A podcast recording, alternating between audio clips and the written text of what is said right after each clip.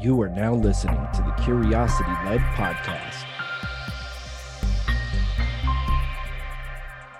What's going on, everybody, and welcome to the Curiosity Led Podcast, where we focus on asking good questions in order to become better people and build better cultures. Uh, my name is Emilio Soria, and uh, this is actually the first podcast episode for 2021. It's now February 1st.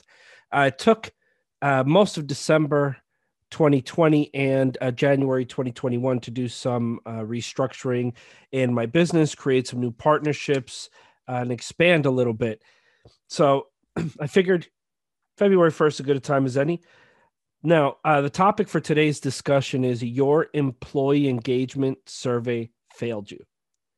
And I'm going to start by actually going back to the last podcast episode. When I ended the last episode, there were three questions that I gave everyone to go ahead and ask, right? And start looking into when um, thinking about how to plan your new year, uh, creating new goals, and what problems you're going to tackle this year. So the three questions I asked was, what are we seeing? So this is more about observing and gathering trends. And then the second question is looking at what's the real problem here, right? Pick a trend or two that's seemingly related and start doing a root cause analysis. What's the real problem here? Not the symptom surface stuff, but the real root cause. The third question to that is who is it impacting? Right. And I explained this was through order of consequence. So if you don't understand order of consequence, you could go back to the last episode. It explains it there. Uh, but you want to see who is it impacting. Now, these three questions are key and they actually segue into why your employee engagement survey failed you. So, firstly, what you're going to do with the first question, right? What are we seeing? You want to conduct some kind of activity, right? Something that's going to help you narrow down the trends. So, it's best to do this with a group of people and they could be cross functional, they could be in the same team. Uh, if you're going to deal with organizational issues, you, you may want some cross functional people. Um, and you just want to list out all the trends, everything people are seeing. Um, so you could do an affinity group activity. That's one of my favorites to do. Uh, basically, the rule is silence. You hand out sticky notes, and everybody just writes down things that they see. And, and you give them, you know, roughly 10, 15 minutes or so to do that. You know you want to keep it brief brief enough where it creates a sense of urgency so they don't get lost in thought. Then after that you take those stickies and you ask people to categorize them. It doesn't matter what category they come up with they just take their stickies and they put them in different um different rows right? On a on a sticky sheet on a, a, a piece of, of a chart paper or something and you do one round and then you do a second round and you're going to see that naturally trends are going to emerge right? So that's what you do for the first question. The second one you want to see what's the real problem here where you're going to take a look at one of the trends or actually the trend with the most issues under it and that's going to be the area of focus and you're going to find out well what is the root cause to these issues that have seeming trends now excuse me so you can start doing a root cause analysis and uh, start having some discussions around what the possible root causes are. You can employ, you know, some measuring techniques for the group like multi-voting and things like that, which are pretty effective. Now, once you have that, then you have to develop a solution, right? So that moves us to the third question Who is it impacting? This is going to give you your implementation strategy and your communication strategy. So, for order of consequence, who is it impacting first? These are the people you have to take care of, you have to empower, and you have to make sure they have the necessary tools to bring forth the solution. Second order consequence, they again are going to um, feel the brunt of what the first order consequence is uh, doing. So you want to make sure they're prepared to deal with that. Third order out, fourth order out, as far as you want to go, right? Three three orders of consequences most times is enough. Uh, but that's what you do with those three questions. And those three questions are going to help you get to the bottom of what's a real problem. And you can actually open a project on solving this problem. And nine times out of 10, the problem you solve will already link to a business goal, whether it's a bottom line goal, top line goal, performance goal, whatever it is um, you can usually find a good uh, project in there. So, with that being said, we're going to segue now. Now, why is why do I say that your employee engagement survey failed you? So here's what happens.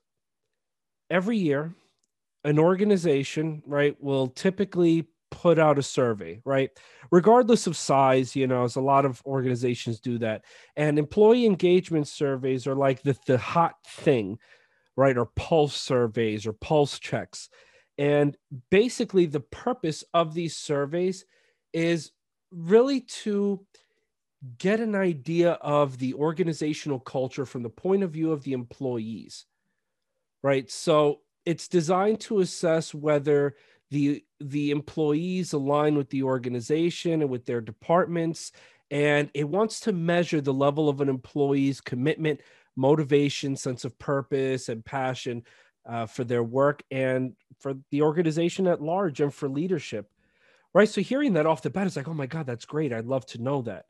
But here's the first point of failure. Employee engagement surveys are a point in time meaning you have to take a lot of things into account when looking at those numbers. Did your organization implement a new software? Was there reorganization that went on? What big changes happened outside the organization socially that may impact the way employees look internally like what happened last year and there was and now there's a big push for social justice and diversity equity and inclusion. So you need to take that into account because that's going to impact how employees view the organization leadership and the culture and climate right?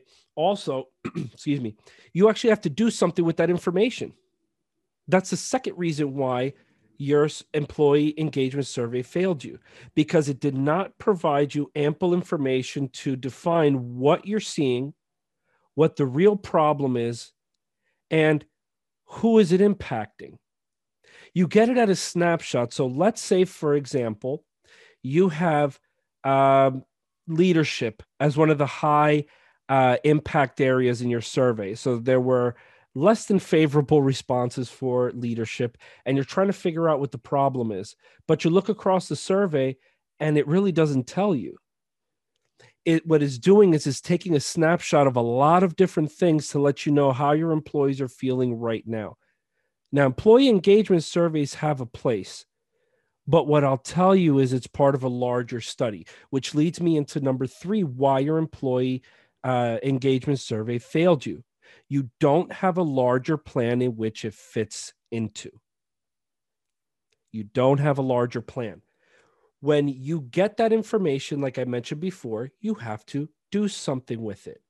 And if the first time you're actually thinking of doing something is after you got your survey results, you've already missed the boat. And I'll tell you why. Transparency is there. It is perfectly transparent to everyone what the culture of the organization is. You may not agree, especially if you're in leadership, because you don't know what's going on. You have a particular view, but you don't know what's going on with your employees. And maybe your employees have a particular view, but they may not know what's going on in your in your wheelhouse. But the culture is still transparent. The fact that there's that gap in information sharing is part of your culture. You have to look at it this way your culture is perfectly designed to get you the exact results that you're getting right now. So it's not going to help transparency because another thing that happens and why your employee engagement survey fails you is that people are not honest on those things. And there are several reasons. Sometimes they raise issues and actually get their hands slapped, they actually get in trouble. Some people have questions and make suggestions, and nothing happens. They either get no follow up or no answer to their question. We invite them, but then there's no uh, two way communication. You know, so when I say you have to do something with the information, you need a larger plan. So that if the culture is transparent, there are other things you can look at. So, some higher level organizational studies to think about organizational health, right? Organizational diagnostics. You know, we do that at Curiosity Led for our clients. You know, we make sure we are taking a holistic look at their organizational health and fitness as it especially as it relates to curiosity. Why? Because curiosity is the catalyst for engagement. You want to know what hurts engagement the most? a culture that stifles curiosity. So, for those of you that may not know, curiosity in part comes from the Latin word for care. So, not asking is equivalent to not caring. Not asking is equivalent to not caring. Let that sink in a moment. Now, I'll even go a step further. To not encourage asking questions is to become a tyrant. Now, that may seem a little extreme, but I want you to think about it from the perspective of the employee. It's now, okay, you can ask, but don't ask that question or don't ask in this meeting, don't ask this person. So it's ask, but the culture doesn't encourage asking. So these are things to think about. So looking from an organizational diagnostic perspective, right? We'll come back up to that, to that 35,000 foot view. Uh, you know, so uh, I'll share something with you guys. So in my uh, disc assessment, um, you know, part of my uh, character was an eagle, right? So it was dove eagle, right? So I would, you know, 35,000 foot view, very comfortable. so if we go back up uh, to that view, when we talk about organizational diagnostics, we want to assess various areas of the business engagement, how employees come to work eh, you know whether they enjoy coming to work if they find a sense of purpose and passion there's a lot that goes on with that. And every aspect of the org of an organization is impacted. So when we're talking about looking at your sales right your sales process looking at your operations looking at your hr looking at your leadership right looking at all the areas of your organization compliance legal all of that and looking at it through the lens of curiosity what we're really asking is how change capable is this organization? Because that's the power of curiosity. It helps individuals and organizations become change capable. Because guess what? Change is the normal. And it's not even the new normal, it's been normal. So we have to be courageous enough to step out and be wrong and be novices again and allow curiosity to really take its place in our organizations because that's how we become change capable where we're able to change quickly and still find fulfillment and purpose within any job role within the organization. Easier said than done but it is a simple idea. Think about the identity of your organization. Have you ever been curious about this? How about your incentives? Do you incentivize curiosity how about inter excuse me, how about interactions? What interactions can we think about where we can actually enhance curiosity? And I'm not just talking about play at work. Play at work is important. Actually, I was talking to my wife about this the other day. Um, you know, it's not just having activities that are fun. It's about it's about um, allowing space for those interactions where curiosity can flourish, where people can have discussions and come up with solutions. And the last one is intersections. I mean, are you curious about your intersections? How do people intersect? So when we were in the office right before lockdown, I mean, you know, the water cooler, the break room, right? The hallway, the bathroom you the stairwell, the elevator. So these were all areas where we intersect. And these intersections, or you know, for lack of a better term, collisions with people are breeding grounds for great ideas. How many times haven't you, when you were back at work, what, been walking in the office, ran into somebody, and in that five minute conversation, you got like 15 questions answered and you were ready to go? So now that we've changed the way we work, we need to start thinking about how uh, how interactions appear now and how we can get the most out of it. It's not about trying to force a square peg in a round hole. It's about looking at realistically at what is happening, how work is changing, and how we can take advantage of those new intersections. Because, folks, here's here's the truth about our reality, and I'll talk about this again in another episode. Um, but you know, to be honest, right now we're in a new curiosity led paradigm. And we don't think of it that way, but we are. In the workplace, and in life, everyone has access to data and information. It's not like it used to be, where the hoarder of information is the one with the control. More and more information is available and out there. Even if your organization doesn't share its data with its own employees, which to me is, you know, a little nonsensical, but other companies are doing it and making a lot of that information public. Right. Secondly, everyone is connected and on the cloud. We got to get with the times. Everyone is connected and on the cloud. If you don't have a business instant messaging system, guess what? Your employees are texting, sending Facebook messages to each other, IG direct messages, talking on Twitter, talking on Clubhouse, talking on TikTok. Everyone is on the cloud and super connected. And you know what? Let's face it, hierarchies have been subverted. That's an absolute truth with today's paradigm. We want to believe that leadership is still the same as it was, uh, you know, 30 years ago, 20 years ago, a decade ago. It, but leadership has changed so much because of this new paradigm. So, with this in mind, we need to become more change capable. The better we make ourselves change capable, the better we make our teams change capable, the better our organizations are change capable. And folks, this is why your employee engagement survey has failed you.